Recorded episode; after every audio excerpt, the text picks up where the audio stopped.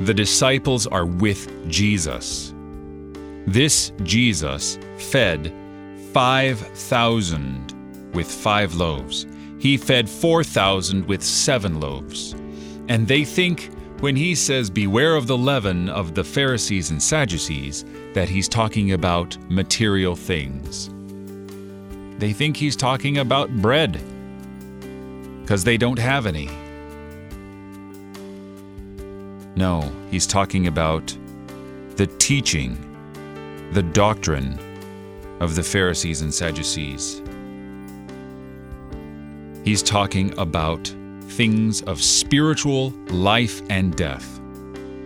Because the Pharisees and Sadducees, they demand signs, they demand wonders, as if they would believe if he provided that to them. He teaches perfect teaching. He understands the Word of God because he is the Word of God.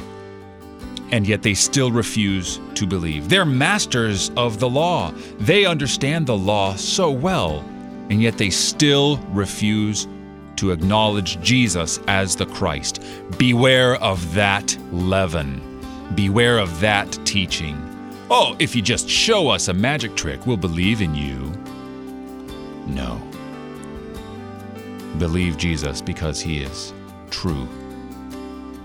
You're listening to Oratio, part of your morning drive for the soul, here on Worldwide KFUO. Christ for you, anytime, anywhere.